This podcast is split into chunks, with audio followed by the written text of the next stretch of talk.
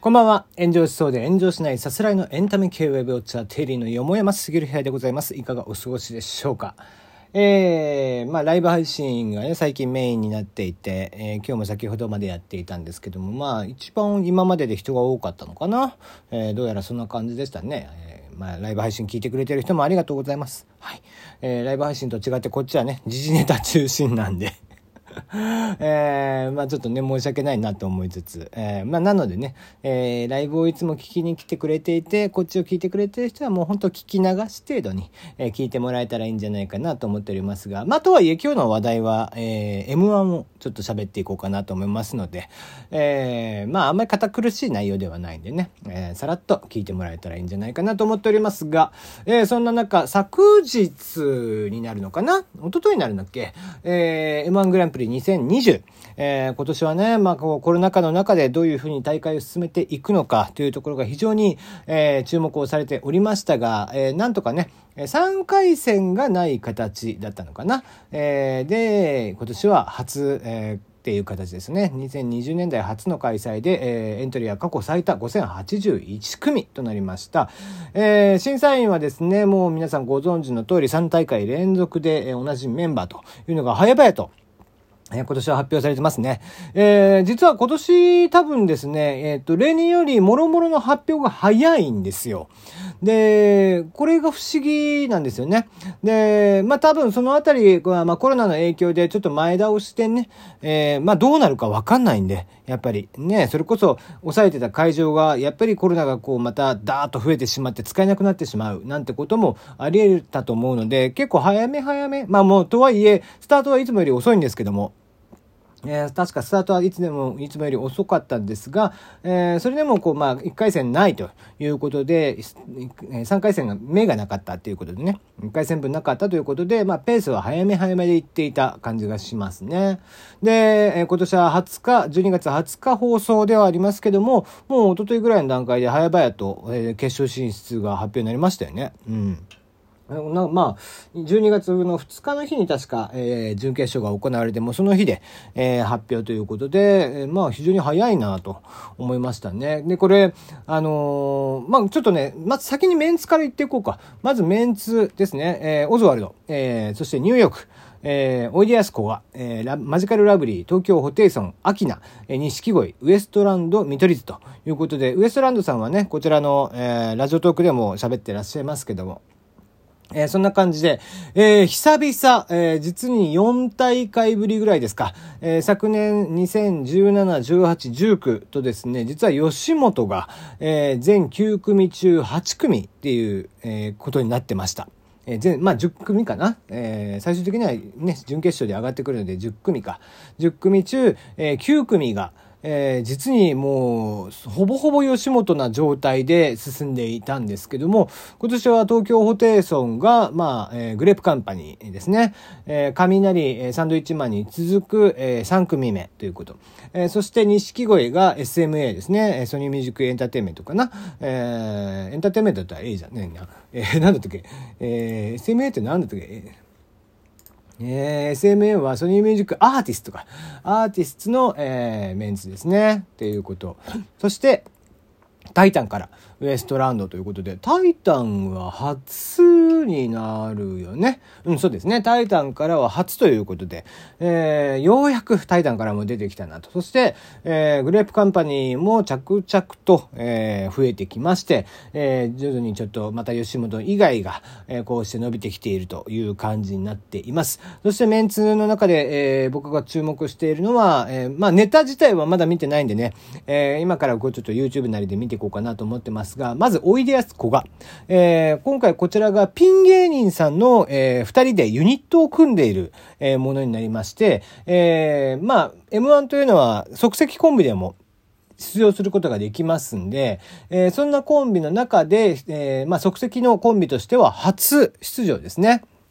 なので、非常に、どういうテンポでやってくるのか、どういう漫才を見せてくれるのかというのが非常に楽しみでございます。そして、えー、まあ、東京ホテイソン、えー、初の決勝戦ですね。えー、まあ、粗品とね、えー、霜降り明星粗品と、えー、ツッコミの形が、えー、被ると。いう感じはしていますが、それをこう、まあ、審査員は、まあ、当然知ってるとは思うんですけども、えー、お客さん側がどう見るか、みたいな、な受けがどういう風になってくるかな、みたいなところはちょっと気になるところではございます。そして、えー、注目なのが錦鯉。えー、こちらは SMA 所属になりますけども、えー、なんとね、年齢が49歳と44歳とかかな。えー、下手をしたら、えー、審査員、M1 審査員最年少の、えー、花輪さんよりも年が上ということで、非常に珍しいコンビ。まあ、芸歴自体は長いんですけども、結成が2012年ということで、えー、今回の、えー、出場となりました。はい、まだまだだから2012年なんでね、あと、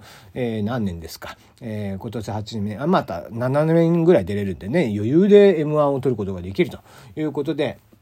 まあなんか、えー、まあ昨年がミミルクルボーイが取りまして、一昨年が霜降り明星が取りましてっていう形で、まああの、若手への原点回帰と思いきや、去年みたいなベタ、べ、えー、ベタというか、テンプレ漫才ですよね。もう、ただしもう、完成されまくった、えー、ザ漫才と言わんばかりの漫才がしっかりと優勝してくれて、えー、少しこう M1 がなんかリセットされたような、えー、そんな気がしています。えー、さらに言えばこの吉本以外というところが3組ぐらい出てきているというところも非常に面白みのある大会になっているなと。えー、見取り図あたりね、見取り図オドラーズニューヨークあたり、マジカルラブリーもね、複数回出ていますし、アキナもそうですよね。ということで、えー、なかなか連続出場の人もいれば、帰り咲きの人もいて、そしてさらには初出場が4組。えー、これはどうなってくるんでしょうか、楽しみです。えー、敗者復活もね。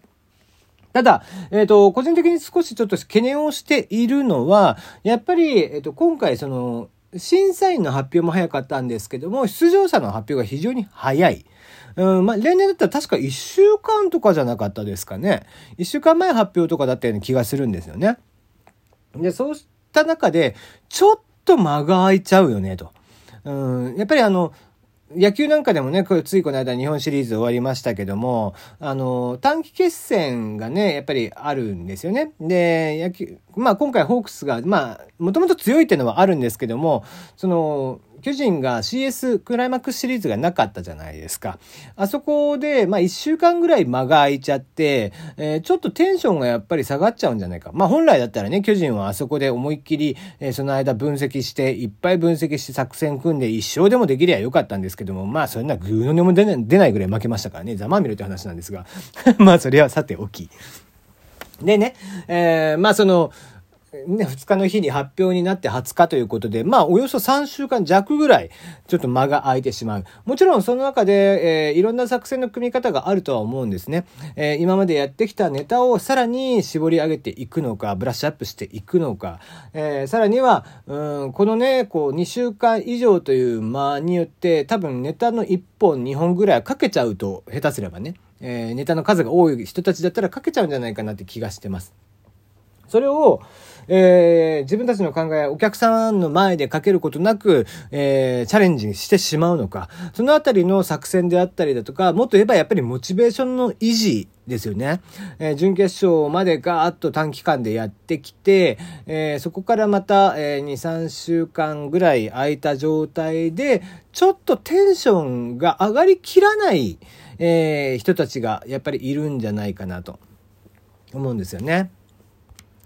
そこをどうこう、最高の状態まで持っていけるかっていうのも、ちょっと個人的には、えー、気になるところでありますね。もちろんそれをこう、しっかりと調整してきた人たち、えー、バリバリにね、えー、がっつり合わせてきた人たちがおそらくは、え今回取るんじゃないかなと。まあ、えー、特殊な環境ですよ、今回は。おそらく毎年みたいにお客さんもきつきつきでは入れられない、えー、お客さんの半分ぐらいになってしまうでしょう。えー、そうした時に、まあ、笑いの数というのも、特に出場者、えー、前年度出場者であったり、一回経験、優勝とか、あ、優勝じゃない、決勝戦をね、経験している人たちが、えー、どういうテンションでやれるかなと。まあもちろんね、えー、吉本の人たちっていうのは場数も多いし、ね、劇場もやっぱりあって、えー、劇場での雰囲気というのも掴んでいますが、え劇場でやるそのお笑いが本当に好きな人たちが、え来る。そしてもっと、もっと言えば準決勝なんかを見に行く人たちってすごいこお笑いに対してコアな人たちが見に行っている。えところがまあ準決勝に関して言えば本当にお笑いに対して割と浅い人たちの方が多いんで、そういった人たちは、ええー、普段かけている、普段受けているネタだと実は笑ってくれなかったりとかするっていう可能性もやっぱりあるんですよね。ね、そうした中で、えー、いつもよりもやっぱり笑いの数が少ないとかってなってくると、もうちょっと焦ってしまったりとかっていうのもなんとなくあったりもするんじゃないかなという心配はあったりだとかしていて、えー、そのあたりが非常に注目が、えー、個人的にはしている M1 になっています。はい、えー、まあ、まだね、えー、見る側としては、ここから、えー、3週間弱ぐらいありますんで、さっきも言いました YouTube 等々に、えー、最近だったら各々がね、えー、YouTube で動画でネタを上げげてたりとかもします。なんだったら、えー、ギャオさんかな？公式で、えー、動画が上がってたりしますんで、M1 のサイトでも確か上がってるんじゃないかな？うん。えー、とかしますんで、あそうですね。上がってますね。えー、M1 の公式サイトでも過去の、えネタが上がっていたりとかしますので、えー、ぜひね、そちらも見ていただきつつ、えー、当日までにね、えー、あ、こういったネタやってんだな、なんてことを、えー、思いながら、えー、じゃあそれがどこまで面白くできるのか、みたいなことを考えてみるのも一つ見方だし、見方でしょうし。特にね、えー、まあ、知らないネタっていうのを、まあ、知らないものをね、そのまま知らないという形で当日を楽しみにするというのも一つだとは思いますし、予習するのも一つですし、各々の楽しみ方で M1 というものを、今年の M1 というのを楽しんでもらえたらいいんじゃないかな、なんて思っております。はい、えー、僕個人的にも非常に楽しみな M1 になってきていますので、ぜひ、えー、皆さんと一緒に楽しめたらいいんじゃないかなと思っていますよ。はい。えー、明日はですね、カラオケ配信をまたしようかなと、なんかうちのリリーさんががですね、さっきからえらい落ち着かないんですけども、どうしたのあなたは？はい、えー、そんな感じですが、また、えー、明日ね、カラオケ配信もできればいいかなと思ってますんで、よかったらお昼ぐらいにお会いできればなと思っております。はい、今日のところはここまでです。また明日お会いいたしましょう。